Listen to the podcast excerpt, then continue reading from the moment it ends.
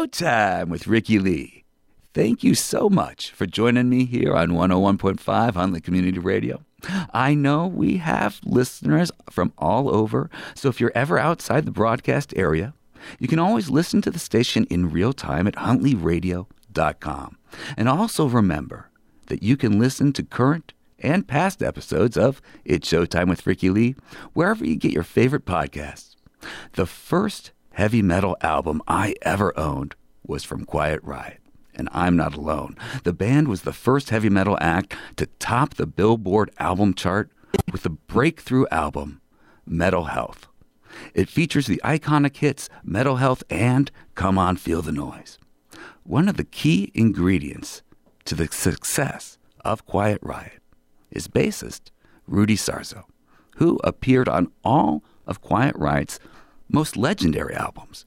And Rudy's rock and roll resume does not stop there. This amazing musician and downright phenomenal human being has also delighted fans playing with Ozzy Osbourne, Whitesnake, Geoff Tate of Queensryche, Yngwie Malmsteen, Blue Oyster Cult, and supergroup Devil City Angels. Rudy recently came back into the fold, rejoining Quiet Riot. Having seen one of their recent shows, I can tell you that Rudy brings the true spirit of rock and roll and heavy metal to the audiences every night. So today I have the great honor of sitting down with the immensely talented Rudy Sarzo of Quiet Riot. We'll talk about his history with Randy Rhoads and Kevin DuBrow, as well as his work with artists outside of Quiet Riot. We'll also talk a little bit about the single I Can't Hold On with the re release Rehab, Relapse, and Remastered, what the future holds, but most of all, welcoming Rudy to the show. Rudy, why is it that you do this? You have this incredible resume. Why is it that you get out there every night and just wow the audiences? You know, that's a really good question. uh, you know, I everything with me about Quiet Riot goes back to being in the band with Randy. And I say that because I'm the only musician who ever got to play with him in both Quiet Riot and Ozzy Osbourne. Right. So I experienced the metamorphosis uh, that eventually was going to happen. It just happened that it happened with Ozzy. And when I say that, is because from having played with him, I could see that there was a certain trajectory to his musical journey.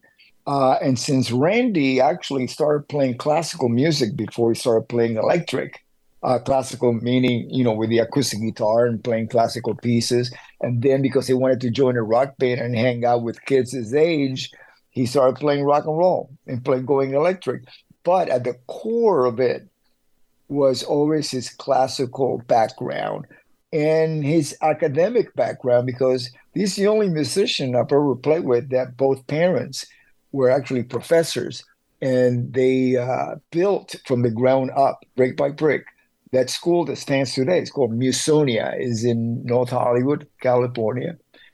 And Randy was all about knowledge, musical knowledge, and playing the music. We never spoke about politics, religion, who was going out with who all we were we cared about in Quiet Riot was trying to get a record deal, come up with a next song that the record company might hopefully give us a, a demo deal to go into studio and record and hopefully a record deal. Or when he joined Ozzy, uh, his his motivation was to become a better musician every single day. Where where can he take the music that he composed uh, for Ozzy for the Diary of a Madman and Blizzard of Ozz records, and how can he take it to the next level every single night? You know, I witnessed that.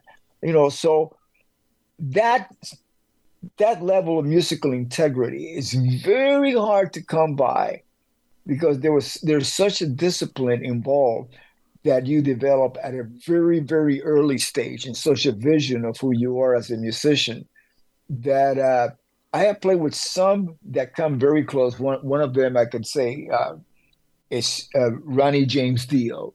He had that that musical integrity And um, unfortunately, you know, Randy, you know, Randy's in the Hall of Fame, the Rock and Roll Hall of Fame with two records, not with a band, but just as Randy Rhoads. I can't say any more than than that speaks volumes about his impact on on the music industry as a whole. You know how he influenced all other other musicians and still does influence in every new generation that comes around. And I know this because I get a lot of uh, messages on social media from guitar players, young guitar players, male and female, that discover him, and they kind of like become their fans. You know, and you know Randy's fans, and um, a lot of them don't even realize that he had passed away. Oh, really? So I, just, I I never tell them. I just let them find out on their own. You know, uh, I just don't want to spoil them for them. You know. Yeah, let them enjoy that special moment of, of, of the purity of the love and and yeah. Yeah. Absolutely. Absolutely. Yeah. Now, you've had yeah. the chance to play with some of the greatest guitarists of, of, of all time, you know, starting with Randy. Mm-hmm. And you keep that spirit alive currently with mm-hmm. Alex in Quiet Riot. Um, what mm-hmm. is it mm-hmm. like being out there playing the music that so many people have just loved forever and just keeping that spirit alive? Yes, after, you know, we're, we're celebrating the 40th anniversary of Metal Health this year. And, uh, when I say that, I mean I got it's like a you know time and space colliding with what it was 40 years ago. Even while we were recording the record, I got to tell you how the whole thing for me happened. Um, uh, of course, we talked about me playing in Quiet Riot from 78 to 79 with Randy, and then Randy leaves Quiet Riot to join Ozzy. The band ceased to exist as Quiet Riot, so it becomes Dubrow. And Dubrow was like a revolving door of different musicians, you know, and I was one of them. I played with Kevin. I lived with Kevin right up to the day that I joined Ozzy Osbourne. And I played a lot of those songs that got on, you know, that became part part part of the record, Metal Health, either like Slick Black Cadillac with with Quiet Riot with Randy, or I played Love's a Bitch, Thunderbird, Party All Night, uh, no, let let's get crazy. Let's get crazy. Party all night was the second record, and uh, uh, so I knew all those songs, and so I get a phone call. I'm I'm I'm on, I'm, I'm still a member of Ozzy Osbourne. Randy Rhoads had just passed away in March 19th, 1982, and this is September of 1982, and I'm getting ready to go to New York to record on the Speak of the Devil live album from the Ritz, which is the Black Sabbath re-recordings of the of the Ozzy era Black Sabbath, uh, with Tommy Aldridge, Brad Gillis, Ozzy, and myself. So I get a phone call from Kevin and says, "Hey, Rudes, uh, we're in the studio. Possible record deal here. We're just making some demos. Yes, those songs that went up on the record were initially intended to be demos, but you know, so so, and he says, listen, would you, how would you like to come down and, and play on Thunderbird as a tribute to uh, to Randy? That's Thunderbird being the song that Kevin wrote for Randy when Randy left the band. And then after he passed away, he changed the lyrics the, of their last verse to reflect him not being with us any longer. So I said, yeah, sure. So I went down, and of course, I knew the song because I used to play that song with him and uh, in, in his band, Dubrow. And what you hear on the records, what I used to play live. So we we do a couple of takes and we get it, and the producer goes, "Oh, you know, we have a few hours left on the session. Oh, do you remember any of the songs like Slick Black Cadillac?" And I go, "Yeah, sure." So by the time I left the session, I had recorded about at least four songs, maybe even five, but definitely four. And you know, when Randy died, I lost my my Quiet Riot consciousness family uh, attachment, you mm-hmm. know, the connection to yeah. it. And and I knew that I had to move on. I just did not know how, when, or how how this thing, this whole thing, because I lost the joy of making music completely. And then to be in in in this room in the studio, recording finally with Frankie Banali, who he and I we met ten years prior, and we started playing together right after we met on my birthday, 1972. November 18th. So here we fast forward 10 years after uh, Frankie and I, we we moved to Chicago area together. We uh, we played the whole Midwest area, and then we came to LA in '77. We struggled to keep it together.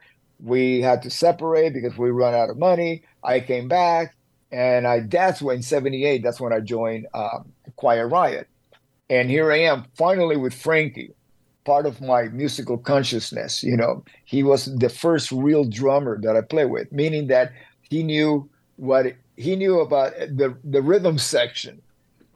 Well, prior yes. to playing with Frankie, I was just playing with Cuban bands, you know, like a bunch of Cubans playing parties and stuff like that. Frankie was like, Frankie was way ahead of me as far as the, uh, you know, he lived in Fort Lauderdale, away from the from the Cuban area, and he uh, when I saw him play, he was opening up for David Bowie.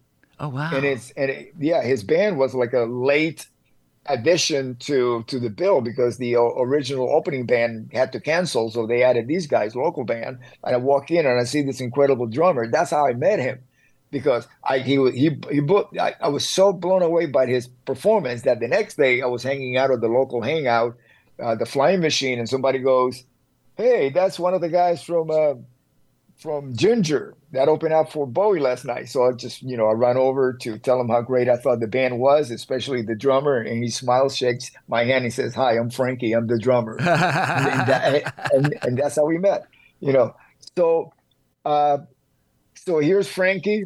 Finally playing with Frankie in the studio, and there's Kevin, who I had played with in Quiet Riot, in Dubrow, live with him. So my family, my, um, you know, and you know, so I, I I recorded four, four, four tracks and then head out to New York to do the live recordings of, uh, of Speak of the Devil. And by the time I came back home to LA, I had made the decision that I needed to get the joy of making music again, which is the reason why I I came back to uh, to quiet you know to what became known again as Quiet Riot once I rejoined the band. It would be officially got renamed Quiet Riot from Dubrow to Quiet Riot. Was October. that a condition of you going back? Was that just did that just evolve naturally? Was it like, hey, we're back together, let's call it Quiet Riot, or was it ever like yeah. even talked about? Yeah, there's there's even a, an MTV uh, interview that we did with Martha Quinn, Kevin and I in the early days. That Kevin explains it was very simple. He and I were in Quiet Riot. Uh, the fact that Randy had played in Quiet Riot brought up that name every time somebody in the press would, would, would write about a review about the show. You know, uh, Randy Rhoads, former guitar player for for LA band Quiet Riot. That's that, that that was that was part of his resume. You know, so uh, it just makes sense since you know half of half of that version of Quiet Riot with you know the last version with Randy was him and me to uh, rename it Quiet Riot, you know, and make it a band because it was going to be a band anyways. It was not going to be a solo solo artist, you know, Dubrow. You're listening to It's Showtime with Rikki Lee. I'm your host, Rikki Lee Travolta. I appreciate you joining me here on 101.5 Huntley Community Radio. You can always enjoy It's Showtime with Rikki Lee as a podcast, including current and past episodes. Find the show wherever you listen to your favorite podcasts. Now, my guest today is one of the true greats in rock and roll history. Rudy Sarzo has played with the bests. Randy Rhoads, Ozzy Osbourne, Whitesnake, Blue Oyster Cult, to name just a few. He is back in the fold with Quiet Riot one of the greatest heavy metal bands of all time, and audiences cannot get enough of this guy. But I want to go back to where we, we left off. We were talking about basically the, the, the reformation of Quiet Riot, taking the, the spirit of you and Kevin and Randy and, and continuing on, uh, adding Frankie to the mix, and, and continuing that, that, that musical journey. Um, where did it go from there? Oh, you mean originally in in '83? Yeah. Yeah, it was it was all very organic. You know, I, you know, when I when I left Ozzy to play with Frankie and Kevin Carlos, I had just met at the session. I had never really hung out with him before, and but I knew of him because he had a band called Snow, and we would play like the same circuit, sometimes the same shows and stuff like that. But we never hung out you know, and uh, so it was basically, you know, because of Frankie and Kevin, like I mentioned, you know, that that collective consciousness that we had. Because at that time, nothing nothing mattered to us. It was all about the music. Nothing else mattered. You know, and, and to me, that's the way it should be. When you're in a band and you're doing and you're together with the band, with the band guys, I don't mean hanging in your house with your family, but your other family. Yeah. You know, you know, and uh, you know your musical family. That the focus should be on the music because that's that's that's what has brought us together. It's the music, you know, and uh, so when when we went out on the road, it, that was I mean we were just like hyper focused on playing, and and every night, you know. you could you could watch us at the US Festival or watch us at, at, the Agora, one of the Agoras. In you know, there was a circuit of clubs around around the country, the Agoras, and it's exactly the same band. It didn't matter whether we were playing in front of 350,000 people like we did at the US Festival, and the next day we were we were in Texas playing at the you know a one, a one of the um, smaller venues, the Agora you know, it didn't matter. It was the same band, same performance, same heart. And you know, as somebody who's seen you play even, you know, just very recently, the whole band still has that same heart. I mean, you're not going and seeing a tribute band. You're seeing Quiet Riot. The members have evolved over the years, but we still have Rudy, you know, and that's the the key thing. And and the other guys in the band are are also car- just carry on that spirit. But in terms of going back to the beginning and making it come full circle, your your most recent single is I Can't Hold On, which is a uh, it, it, blends you with Kevin and and uh, uh, uh the, uh, uh, Frankie, um, and as well as as Alex. Do you want to kind of talk about that? What what that was like, bringing that together? Yeah, it was very interesting. Alex had written that song with Kevin years ago, and then somehow it got lost in one of his laptops or a hard drive or something. And then when I when I came back, even before we had done any any shows or anything, because it was a slow start in 2021, we really did not kick in until like 2022, and um, so you know that gave us time to you know to look to look into what we're going to be probably doing in the future. So you know musically, so uh, new new songs, you know and Alex discovers this this forgotten track that he that he did with Kevin uh, as a demo. It was just guitars and vocals. So we added uh, the rest. You know, Frankie's drums. Frankie had laid out a bunch of drum tracks, and he had arranged them in a way that he knew what it, what it, what the arrangement drum wise of a Quiet Riot song is. You know, he was our the band's arranger. You know, and. Um, and then I laid my bass, and and that's how the whole thing uh, came together. You know, it was very organic because you know everybody knew what what makes up Quiet Riot.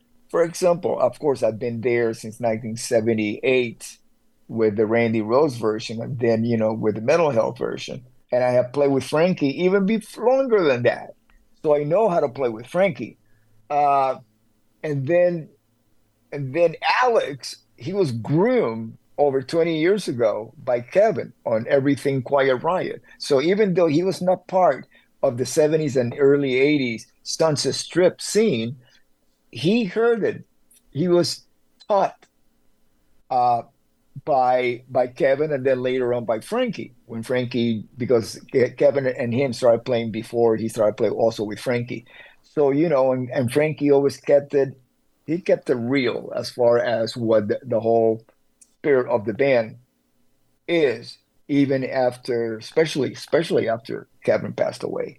And then you have uh, Jizzy, who was brought in. You know, uh, Alex recommended him, and then and then Frankie brought him in. And what's interesting about Jizzy, he is like the last generation with this band Love Hate from the Sunset Strip, because pretty much after that, it all went to Seattle and other Grunge, places, yeah. you know, out, out, outside of LA. So, so he was, you know, he used to watch Quiet Riot as when he was younger, as one of the bands on the strip. So he, so he got it. He drank from the same well as we did. And then you have Johnny Kelly, who was actually also picked by by Frankie uh, to come in and replace him. Uh, you know, his his roots are Danzig, is the drummer in Danzig and the drummer in Type O Negative. You know, so the, we are we are musicians. We we understand about loss. You know, a, a lot of time we talk about losing loved ones and what it actually affects us as human beings, affects our music, and the importance. You know, after many years, after many years of of of actually having to deal with with with uh, having you know being present mm-hmm. during Randy's crash, you know, I I've learned a few things. I learned that you know that the responsibility of all of us who are left behind to actually celebrate the music and the memory of those who are no longer with us, you know, and which is the reason why I'm back. I'm back to celebrate the memory of Frankie Banali, Kevin Dubrow, and and Randy Rhoads, and and to you know their memory, and and the legacy of the band, what we accomplished. Now, you've previously written uh, about uh, life on the road, uh, particularly with Randy, uh, and that was in your autobiography, Off the Rails. Um, that is still available. And uh, did you want to talk a little bit about what what readers can expect with that? What what what it meant to you to to, to create that and tell your story? Yeah, it was. It, I started writing it at a time where the internet was becoming, beginning to, had the tendency to be a cesspool of misinformation, you know. And around the late 90s, it got to a point that I was getting all these messages from conspir- conspiracy theories and innuendos and misinformation about Randy's death that were really appalling. So I figured, you know what?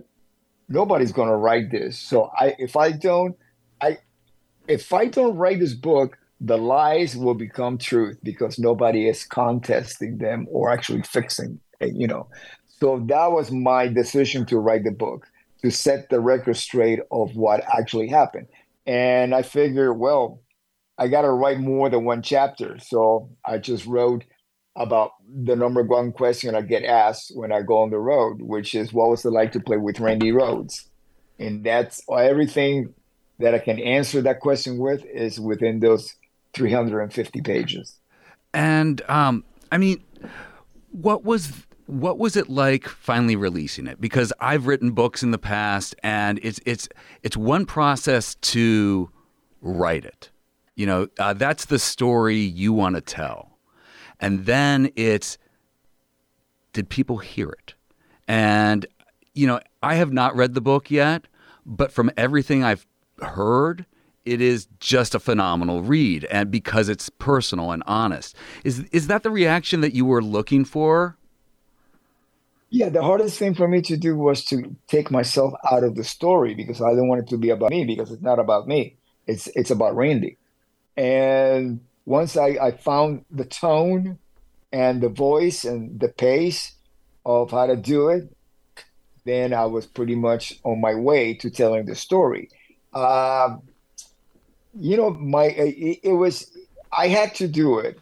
Um, that was my motivation. I did it for Randy. I wanted to clear up what happened, and uh, the biggest the, the biggest gift I've ever gotten about reading that book was closure.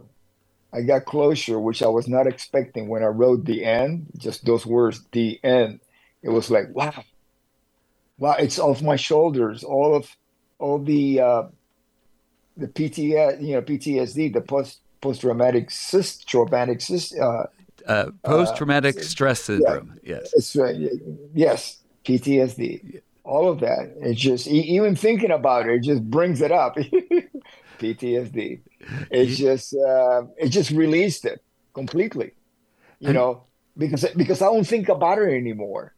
You know, when people ask me things, see, when I started the, doing interviews about the book, it was painful because it's kind of like the reason why I wrote the books was so I don't have to go back there again and talk about it. And now here I am about talking it. about it. And here I am talking about it. So I had to deal with it, and I came, I came to, uh, I put, I, I find myself in a place, and I say, you know what?